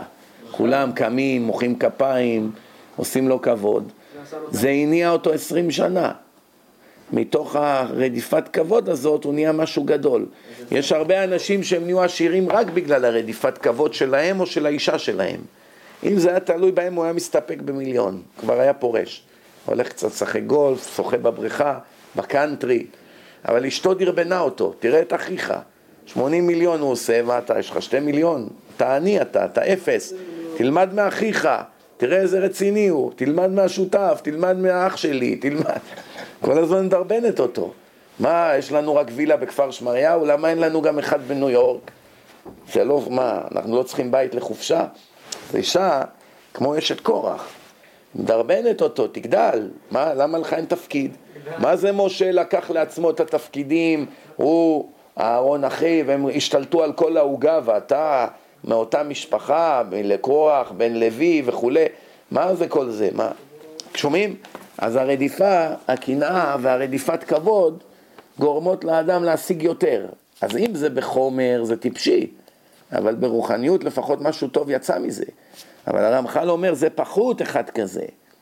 עם כל הסיבה שנהיית ככה בגלל קנאה וכבוד וכאלה, נו, אבל מה, ודאי שזה עדיף מכלום. מה עדיף? שלא תדע כלום, לא תדע תורה, לא, תה, לא תדע מה צריכים לעשות, מה לא. דרך אגב, יש כאלה שבסוף מגיעים להכרה שזה לא שווה הכבוד הזה. ברור, דרך למידת תורה. בסוף מבינים, הם רואים, מה אני, נו, עשר שנים נותנים לי כבוד, נו, מה יצא לי מזה? זה העלה אותי, אני בן אדם יותר טוב, להפך, זה רק פוגע בי. כל הכבוד הזה עושה אותי לחשוב שאני מישהו חשוב, אז אני מתרשל במלאכה שלי. אני מתרשל. אם עכשיו זמר, אומרים לו תתכונן להיות, אני יודע מה, איך קוראים לתוכנית המטופשת הזאת? כוכב נולד. כן, כוכב נולד, שגבי אוהב לשיר שירים, כוכב נולד. אז עכשיו אם זמר בחזרות, כל הזמן השופטים כבר אומרים לו, אתה הכי טוב פה מכולם. כולם, כל השופטים אומרים לו, אתה הכי טוב, הוא כבר לא מתאמץ בהתכוננות שלו לחזרות, למבחנים. כבר אומרים לו, אתה הכי טוב. אם הוא היה מתאמן, אני יודע, עם כל אלה שמאמנים אותו, פיתוח קול, כל הדברים האלה, עם, עם התזמורת, שלא יהיו זיופים, השיר היה יוצא הרבה יותר מושלם. אז השיר ישר רק 80% מושלם. מה גרם שהוא ירד 20% ברמה? שהוא קיבל שבחים. השבחים הורסים אותך את החיים, לא, לא מעלים אותך. לכן כתוב, אדם יאהב את המוכיחים, לא את המשבחים. יש לך חברים שמשבחים אותך, איזה צדיק, איזה מה זה, איזה ירא שמיים, אין כמוך. לא מצאתי אחד בישיבה יותר טוב ממך. מזה לא יצא חיר, חביבי. תיקח אחד שמצליף בך, עצלן שכמוך, שבע בבוקר אתה עוד במיטה, תתבייש. כבר התפללו מניין ראשון, מה, מה, יש מניין בתשע? תתבייש. אחד שמדבר איתך ככה, אתה, מתבייש, אתה רק שומע את הצעדים שלו במסדרון, אתה רועד מהבושה. אתה קם כמו אריה, עושה את עצמך כאילו כבר אתה גמרת ספר תהילים. מה נשמע משה? לא, בסדר, כואב קצת הגרון, ואני כבר עוד מעט גומר את התהילים. לפני שנייה הוא היה נוחר, שמע את הצעדים, הוא קם, עושה את עצמו. לא שמתי לה. כן. מה, אז מה, כן, עושה, כן. שומעים? הלאה, הלאה. אתם צוחקים כי זה נשמע לכם מוכר. בקיצור, אומר ככה, אומר, חבר'ה, ממש אנחנו אוטוטו מסיימים. הלאה, אומר ככה, אם כן, איך יוכל האדם להעלים עיניו ממעשיו או למעט השתדלותו בזה אם אחר כך ודאי יצר לו, יהיה לו צר, שלא יוכל לתקן את אשר עיוות. והנה יש מהפתאים, מה זה פתאים? פתי, מה שמאכילים אותו אוכל, לא מברר. המבקשים רק להקל מעליהם, מחפשים חיים קלים, פיקניק. שיאמרו למה אני נהגה עצמנו בכל כך חסידות ופרישות? מה אני הורג את עצמי? בשר, בית יוסף, שוחט הכי טוב, תפילין הכי מהודר, שנתיים עומד בתור, מה? כשר, עזוב אותי רביי, כשר העיקר. מה הבעיה? מה המזוזה הזאת 50, המזוזה הזאת 100? למה? זה שיא ההידור. מה אני צריך הידור עכשיו? זה כשר? אפשר לשים בדלת, עזוב אותי, נו. מה אני צריך ללמוד עשר שעות ביום? הרי בא, אני לומד שעה בבוקר, שעה בערב, הולך עושה ביזנס, זה לא אותו דבר, זה גם אותו דבר. כל דבר יש לו תירוץ. אומר לך, למה נייגע עצמנו בכל כך חסידות ופרישות? מה אני צריך להיות פרוש מהעולם, שמירת העיניים, גידלתי זר, מה אני צריך את כל זה? מה, אפשר להיות דתי נורמלי, כיפה מעור, גודל של קווטר, ג'ינס עם חורים בזה, משחק אותה חילוני, הכיפה הזאת מאור תמיד יש לו כובע בייסבול באחן, שאם הוא בא למקום שהוא לא רוצה שידעו שהוא דתי, הוא מיד שם אותו. והנה בשנייה אני נהיה חילוני, מה אני צריך להיות ככה? אין לי איפה להחביא את הזקן, אין לי איפה להחביא את הפאות, אני ככה יותר מדי הדוק. מה צריך את זה? מה צריך לקרוא ספר תהילים שלם בשבת? מספיק, אני קורא שני מזמורים. נחלק את זה. כל אחד שני מזמורים. גם טוב. אז כן, בכסף אף אחד לא חושב ככה. בואו נחלק את המיליון בין 200 שותפים. כל אחד משהו, ביחד זה מיליון. מה, השתגעת? מה? זה, אתם גוזלים ממני, מה זה? אבל פה, פתאום הוא נדיב. בוא, בוא, כל אחד שני פרקים, רביי.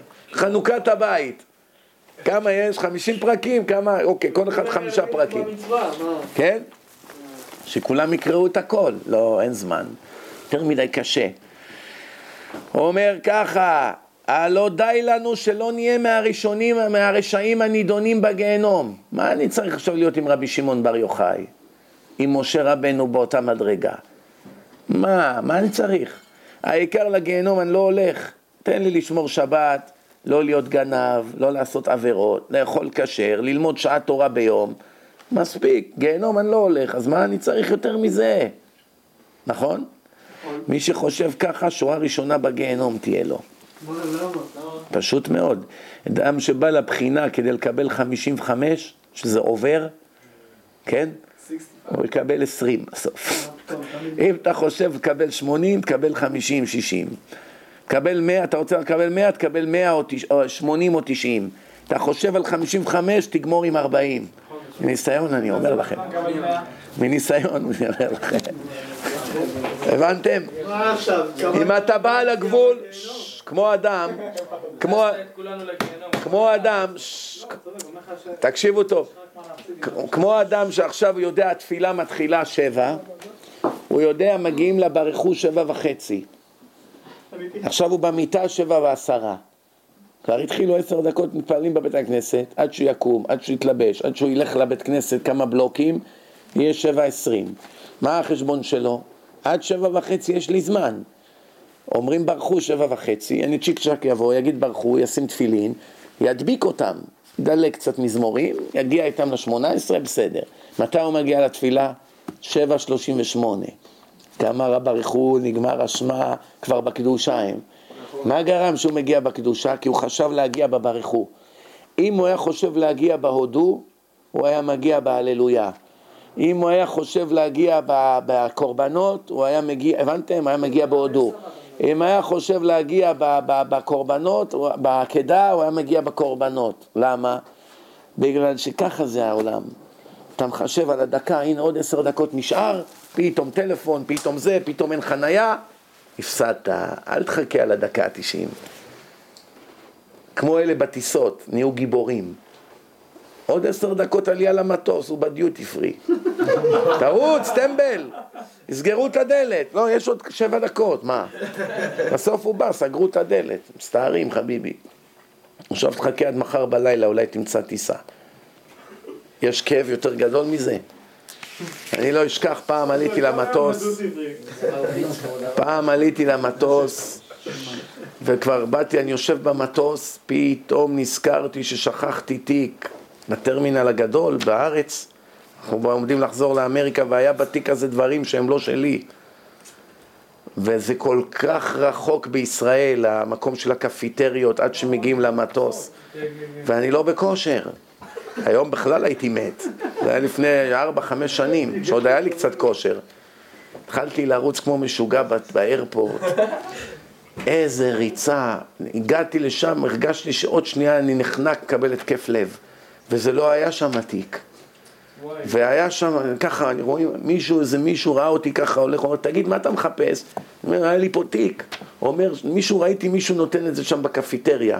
וואי וואי. אם לא היה זה, גמרנו, הייתי, עכשיו מה קרה?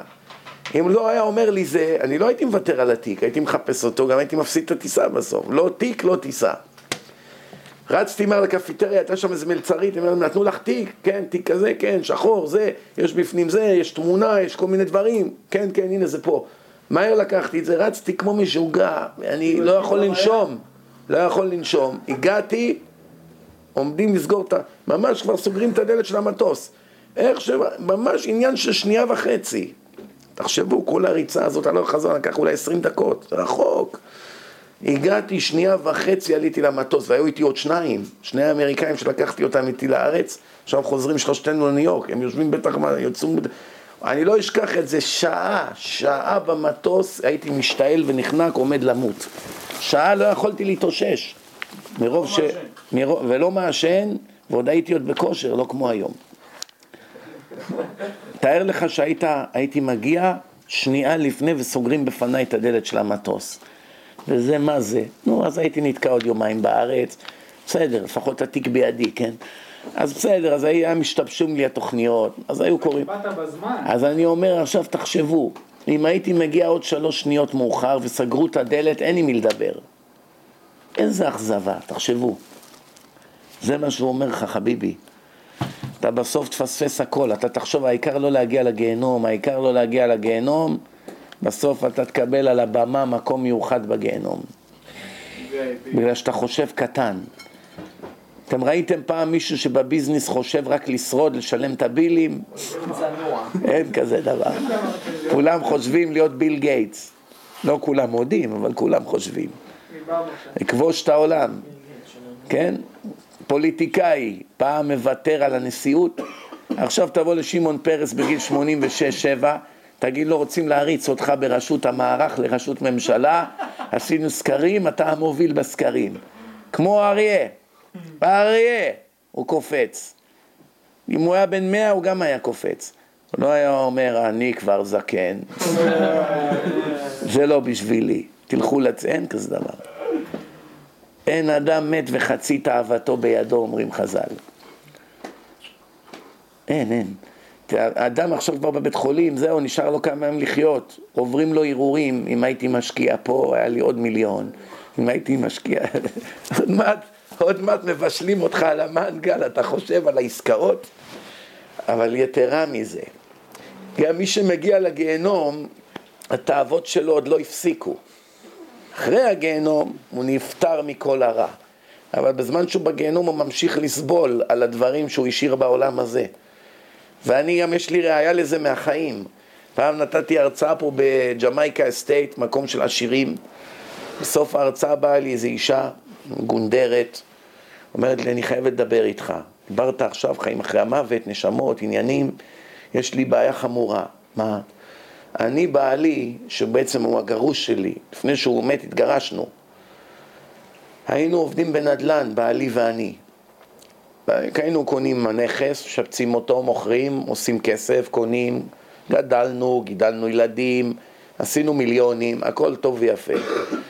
בעסקה האחרונה קנינו איזה בניין, ואנחנו הכל שותפים, כי זה קורפריישן שבבעלות שנינו. רק אני זאת שחותמת, הוא לא היה לו בעיות בקרדיט, אז רשום הכל על שמי, כאילו החתימות וזה. התגרשנו, היה בינינו ריב, התגרשנו. אחרי הגירושין אני סגרתי את העסקה, ולא נתתי לו את החצי שלו. הוא מת בינתיים, התקף לב ומת. כל שבוע לפחות פעמיים הוא בא לי בחלום, צורח, מקלל, משתולל, גנבה, תחזירי לי את החצי שלי. בן אדם עכשיו נשרף בגיהני גיהנום, על מה הוא חושב? על החצי. על החצי שהיא לא שילמה לו. מה לעשות כדי להתפטר ממנו? לא, לא, לא, לא. מה לעשות כדי להתפטר ממנו? הוא לא מקלל, אני אהרוג אותך, אני אהרוג אותך, אני אעשה ככה, אני לא אמחל לך, אני לא אסלח לך. כל שבוע היא חולמת פעמיים, מתעוררת בלחץ וזה. עכשיו אין לו יורשים, מי זה היורשים? זה הילדים שלה. ומילא הכל יישאר להם. זאת אומרת, זה לא עכשיו, זה מישהו זר שעכשיו צריכים ללכת לשלם ליורשים של הנפטר את מה שהוא גנב ממנו. אמיתי. היא אומרת, כל שבוע, כל שבוע לפחות פעמיים הוא בא. ולא עוזב אותי. ואיזה צרחות, ואתה צריך לראות איזה, איך זה כואב לו, איך זה הורג אותו, העסקה הזאת, שלא שילמתי לו את החלק שלו. הוא מת באמצע. למה? כי הוא עוד בגיהנום. אתם זוכרים, לפני עשר שנים היה דיבוק, הבעל נכנס בגוף של אשתו. אז בדיבוק הזה, באמצע, באמצע שדיברו איתו, מה הוא ביקש? וודקה.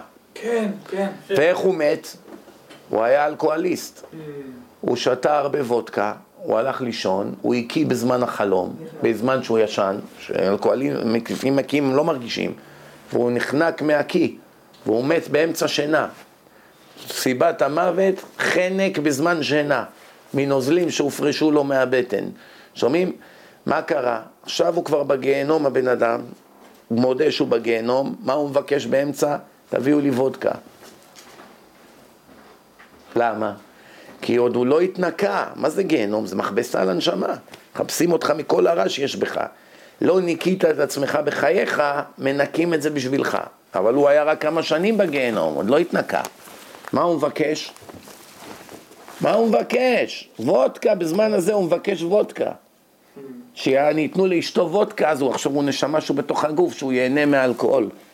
שומעים? לא השתנה, נש... נשאר אותו מושחת, לא השתנה שום דבר בו. אבל דבר אחד לפחות, חודש לפני העימות, הוא היה מדבר מהגרון של אשתו, והבן שלו היה לו קשת עם קוקו ועגילים. כן. שומעים? אני ראיתי רעיון שלם שהיה עם הבן שלו. הוא אמר חודש לפני, הוא היה פתאום מתחיל לדבר, היא הייתה מתעלפת על המיטה, והיה אומר לי, הנחת תפילין היום? הוא אומר שהוא היה חי, אף פעם לא היה אכפת לו מתפילין. זה היה מדימונה. פתאום הוא אומר, פתאום הוא אומר לו, הנחת תפילין היום? מתי תפסיק עם הסמים? זה הבעל נכנס באישה? הבעל נכנס בגוף של אשתו. הוא אומר, מתי, מתי תפסיק עם הסמים והנחת תפילין היום? הוא אומר לבן שלו. הבן מספר עכשיו את כל. עד שהגיעו הרבנים וכולי. טוב, נסיים פה. הוא אומר ככה, תראו. הלא די לנו שלא נהיה מהרשעים הנידונים בגיהנום. אנחנו לא נדחק את עצמנו להיכנס בגן עדן לפנים משורת הדין. מה צריכים להרוג את עצמנו? במילא לא יהיה לנו חלק גדול. אם יהיה לנו חלק קטן, די לנו בזה. אמנם שאלה אחת נשאל מהם, אומר הרמח"ל, היוכלו כל כך לסבול בעולם הזה החולף לראות אחד מחבריהם מכובד הוא מנוסה, מנוסה יותר מהם, הכוונה, נושאים אותו מעלה, כן? הוא מושל עליהם, חבר שלך מהבית ספר, נהיה הבוס שלך, משפיל אותך בעבודה, שולח אותך לשליחויות עם הווספה. מה, אני ואתה, הנה גדלנו ביחד, איך נהיית הבוס שלי עכשיו? נותן לי פקודות, זה הורג אותו. אולי אין לו מנוחה. אני והוא אותו דבר, איך זה נהיה הבוס שלי עכשיו? אז הוא אומר לך, אם עכשיו בן אדם, החבר שלך שגדלת איתו נהיה הבוס שלך מושל עליך, אין לך, אתה לא יכול לראות את זה. וכל שכן אחד מעבדיהם או מהעניים הנבזים והשפלים בעיניהם יהפוך העבד שלך שהיית בועט בו ומבזה אותו, פתאום נהיה הבוס שלך. יש סבל יותר גדול לאדם? ולא יצטערו ולא יהיה דמם רותח בקרבם הדם שלך מבעבע מרוב סבל. שהעבד שהיה מנקה לך את השירותים בבית פתאום נהיה המנכ"ל ועכשיו הוא שולט בך. אתה צריך להתחנן אליו לשעות נוספות. יש לך כאב יותר גדול מזה? אז הוא אומר, ודאי, כי עינינו הרואות, כל עמל האדם להינשא על כל מי שיוכל. רוצה תפקיד. ולשים מקומו בין הרמים ביותר, להגיע למדרגות הכי גבוהות. כי קנאת איש מרעהו, ואם יראה חברו רעם, והוא נשאר שפל, הוא נמוך, ודאי שיסבול, כי לא יוכל למנוע, ולבבו יתע... יתעשש בקרבו. מעתה, אם כך קשה עליהם להיות שפלים מזולתם, מסקנה, אם בעולם הזמני 10-20 שנה אתה לא יכול לראות שזה שהיה פועל שלך נהיה הבוס שלך, נותן לך הוראות, חותם לך על הצ'ק בעבודה, הורג אותך יום-יום, שעה-שעה, בעולם הנצח על אחת כמה וכמה. במעלות המדומות והכוזבות של העולם הזה, אדם הורג את עצמו. שאין השפלות בה אלא לפנים, זה הכל חיצוני, זה לא אמיתי. הכסף לא עושה את האדם חשוב, זה רק נראה ככה בעולם הזמני, עולם האלוז'ן, האשליות. והכל שב ושקר. איך יוכלו לסבול שיראו עצמם שפלים יותר מאותם אנשים בעולם האמת והיקר הנצחי? שאתה תהיה בקושי במדרגה הכי נמוכה בגן עדן, ואלה שהיו איתך בישיבה, חברים, שכנים, זה, ההוא, הד... שהיו איתך באותו שיעור, באו לשיעורים ימי שני ורביעי, והם במדרגה הזאת, ואתה ירקן בשוק, סוחב ארגזים בעולם הבא. לא יהרוג אותך לחיי נצח? זה מה שאלת. התשובה היא כן, הנה, בעולם היקר הנצחי, הנכווה מחופת חברו, זה נט, ההרגשה הזאת שיכולתי בעוד קצת מאמץ להגיע לשם, הורג אותו. היא נצחית, היא נצחית. הוא אומר ככה, ודאי שלא יהיה להם אלא צער גדול ונצחי. צער גדול מאוד יהיה להם. הרי לך שאין הסבלנות הזה אשר הם דורשים לעצמם להקל מהם חומר העבודה. טיפשות שאין דוגמתה לעשות, לעשות לעצמך הנחות בחיים. לא צריך ללמוד, לא חייבים לבוא לשיעור. יש משחק מעניין היום. מחר גם יש שיעור. מה, אני חייב להיות כל יום פנאט? מה? היום יש שניצל, אני אלך. מחר הבנתי שאין שניצל, כבר אני אמצא מה לעשות. כל אחד בשטויות שלו, כן? יש כאלה בכלל באים לשיעורים בגלל שיש בחורות. יש אחד, התקשר אליי, איפה אתה דורש מחר? לא פעם אחת, זה כבר כמה פעמים. אני אומר לו את המקום. אומר לי, זה גברים ונשים. הוא שוכח שאני זוכר אותו כבר מלפני חודשיים, שהוא שאל אותנו שאלות. אז אני אומר לו, כן, גברים ונשים. הוא אומר, זה אחד ההרצאות הגדולות שלך, או אחד ההרצאות הקטנות שלך. יש הרצאות שבאים 20 איש, יש הרצאות באים 200 איש. אז הוא רוצה לדעת. אם זה 20, אז כמה בנות יהיה? 7, 8, לא משתלם. אבל אם זה איזה אירוע גדול, בית גבריאל, 200 אנשים, אז יהיה 100 בחורות. אז הוא בא מברוקלין לקווינס. לא הבנתם? דרך אגב, דרך אגב, אני אספר לכם סיפור. הבן אדם הזה, הוא לא כמו שהוא נשמע, הוא בסדר, הוא בן אדם כשר. הוא רוצה בחורה להקים בית, הוא לא מחפש עבירות. גם לא ילד צעיר. האדם הזה קיבל התקף לב והיה לו ניתוח לב פתוח. מתי? בראש השנה. הוא היה מאושפז בבית חולים, שמעו טוב, הוא שכב בבית חולים מדוכא מכף רגל ועד ראש. הרופאים אמרו לו, יש לך שישה חודשים עד שאתה תוכל רק להתחיל ללכת ולצאת מהבית. אתה מפסיד את העבודה, חברים, אתה נהיה בודד במיטה, רווק, אין לך אישה וילדים. נורא ואיום. בקיצור, הבן אדם הזה שוכב בבית חולים מדוכא, ראש השנה הגיע בבוקר, הוא חושב לעצמו, עכשיו הייתי צריך להיות בבית הכנסת, שופר, תשובה, בחיות, איפה אני עכשיו בבית, בבית חולים, ככה לבד, ואין לי אפילו מי שיתקע לי בשופר. הוא מספר לי, התחלתי לבכות, אני שוכב במיטה מיואש מהחיים, ופתאום כשבא לי המחשבה הזאת על שופר, אמרתי, תראה מה זה, אפילו אין מי שיתקע לי פה בשופר, אין אף אחד פה בבית חולים, אני לבד בחג פה במיטה, אז, אז כבר לא יכולתי יותר. אז הוא אומר לי, דמעות, נהר של דמעות פרץ לי מהעיניים. אני שוכב ככה עם המכשירים, ואני בוכה, בוכה, בוכה, לא עובר שתיים, שלוש דקות, נכנס חסיד סאטמר, פותח את הדלת, אומר, Excuse me, are you Jewish? אני מסתכל עליו, אני אומר, עושה לו ככה עם הראש, יס. אומר, did you hear שופר today? שמעת שופר? אמרתי לו, לא, התחלתי ככה להיות עמום. אמרתי, תעשה כוונה. טוט, טוט, טוט, טוט, טוט, טוט. אומר, השם יראה לי, לא שכחתי ממך. שתי דקות. למי המצווה יותר גדולה, לשומע או לזה ש... לשומע, זה מצווה לשמוע כל שופר, זה הברכה. אבל ההוא זה מצוות גמילות חסדים, הולך בבתי חולים לתקוע לחולים בחג, יש לך יותר צדיק מזה? וואלה, יש לה אחוזה למעלה. אתה באמת יש לך ראש... הוא כבר הראש שלו חושב בנדל"ן זה. כבר מדבר באחוזות, עניינים. איי, איי, איי, איי, איי, איי, איי, איי.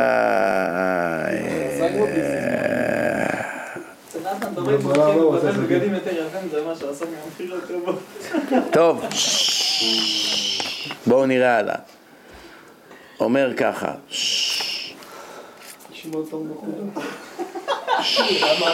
חבר'ה, ליצנות אין לה מקום בשיעורי תורה.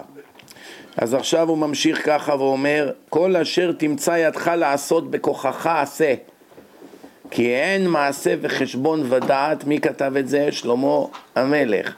והרמח"ל מסביר, כל, מה שאין האדם עושה עד שהכוח מסור בידו מבורו, הוא הכוח הבכירי המסור לו כל ימי חייו, שהוא מצווה לעשות. אתה חייב לנצל את הכוחות שהקדוש ברוך הוא נתן לך עד הסוף, לא 60-70 אחוז, עד הסוף, כן? כי יגיע היום שהכוח הזה לא יהיה בידך יותר. ואז תעבור ותסתכל על החיים, מה השגת, מה לא השגת. אחרי מי שלא חישב חשבון מעשיו, לא יהיה לו זמן לחשבו אז. אבוד כבר. ומי שלא יתחכם בעולם הזה, לא יתחכם בקבר. וזה שאמר שלמה המלך, כי אין מעשה וחשבון ודעת וחוכמה בשאול. שאול זה אחד משבעה מדורי גיהנום.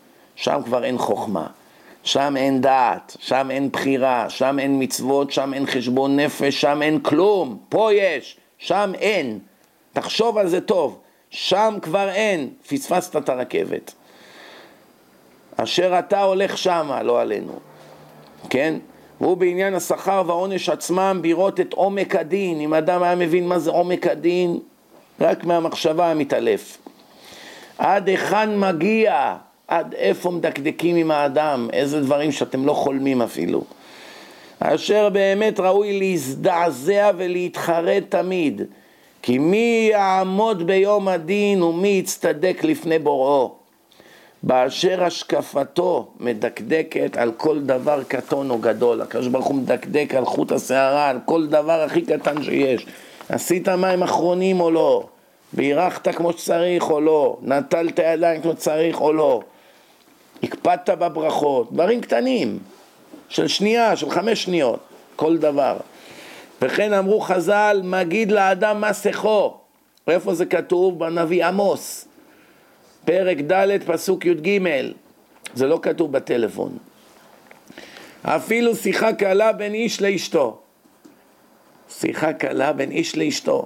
מגידים לו לאדם בשעת הדין. את החשמל, קנית מלפפונים היום, החזרת את, החנו, את החולצה לחנות, דברים של סתם, של יום יום, מה יש בזה? זה מה שרצה לשאול. מגידים לו לאדם ביום הדין. שומעים? הוא מלמד שהקדוש ברוך הוא מדקדק עם חסידיו כחוט השערה. אברהם אבינו שהיה אהוב לקונו, השם אהב אותו מאוד, מאוד, וכתוב את זה בתורה, אהבתי את אברהם, כתוב מפורש, אברהם הוא אבי השם קורא לו. לא פלט מן הדין בדברים קטנים שלא דקדק בהם. אברהם אבינו שהקדוש ברוך הוא, איך אומרים בימינו, מת עליו. אוהב אותו אהבת נפש, כותב עליו בתורה, פרקים שלמים בתורה זה על אברהם אבינו, לא עליי ועליכם. עלינו לא כתוב בתורה. זאת אומרת, השם מאוהב בו, מאוד. לא ויתר לו על חוט השערה, על כמה טעויות שהוא עשה בחיים. דברים קלים שלא דקדק בהם, אברהם אבינו. שאשר, רק מה אמר? אמר לקדוש ברוך הוא, במה אדע כי יירשנה. השם אמר לו, אתה תירש, אתה, יהיה לך בן, ירא... מה הוא אמר לה? איך, איך אני אדע? תן לי סימן איך אני אדע שזה באמת יהיה. ערער קצת באמונה שלו על הקדוש ברוך הוא. מה קרה? השם אמר לו, ידוע תדע כי גר יהיה זרעך בארץ לא להם ועבדום ועינו אותם ארבע מאות שנה. בגלל זה? בגלל זה, כן. מה? כן, כן, כן. אברהם אבינו. טוב, אל תדאגו, אתם לא אברהם אבינו, עליכם לא, לא ישפטו אותנו ברמה הזאת, אבל תראו ברמה של אברהם אבינו, שני מילים, לא במקום. אתה מה, מה, אני שקרן? הבטחתי לך שאתה תירש, מה אתה שואל אותי איך אני אדע אם אני אירש או לא? אין לך- אמונה בי? ועל שכרת ברית עם אבימלך ללא רשות מהקדוש ברוך הוא. השם לא אמר לו לך תעשה שלום עם הגוי הזה, תעשה איתו הסכם. אמר לו הקדוש ברוך הוא חייך שאני משעה בשמחת בניך שבעה דורות. יעקב על שחרה אפו ברחל, יעקב כעס על רחל, שאמרה לו, הווה לי בנים. מה זה אין לי בנים? אתה צדיק, למה אתה לא מתפלל, כן? מה, מה אמר לה? מה, תחת השם אנוכי? מה, אני, אני מביא בנים אני? אני בורא עולם? אמר לו הקדוש ברוך הוא, ככה עונים את המעוקות, ככה עונים לבן אדם שהוא בצרה, אתה יודע מה זה אישה עקרה שאין לה ילדים? אתה מבין איזה סבל היא עוברת? אתה מבין איזה מצב נפשי מעורער יש לה? מה אתה אומר לה, תחת אלוקים אנוכי? היא תולה בך תקוות. חייך שבנים, שבניך עומדים לפני בנה. שומעים? שנתן את דינה בתיבה כדי שלא ייקחיה עשיו. שומעים? אף על פי שכוונתו הייתה לטובה, בכל זאת מנה חסד מאח, מאחיו. אמר לו הקדוש ברוך הוא, למס מרעהו חסד. לא ביקשת לעשייה למעול, יאנוס אותה גוי. שומעים? לא ביקשת לעשייה בהיתר, היא נישאת דרך איסור. יוסף שאמר לשר המשקיעים, כי אם זכרתני איתך, תלך לפרעה, תזכיר לו שאני על לא עוול בכפי בכלא. עשר שנים כבר אני קבור פה ולא עשיתי שום עוול.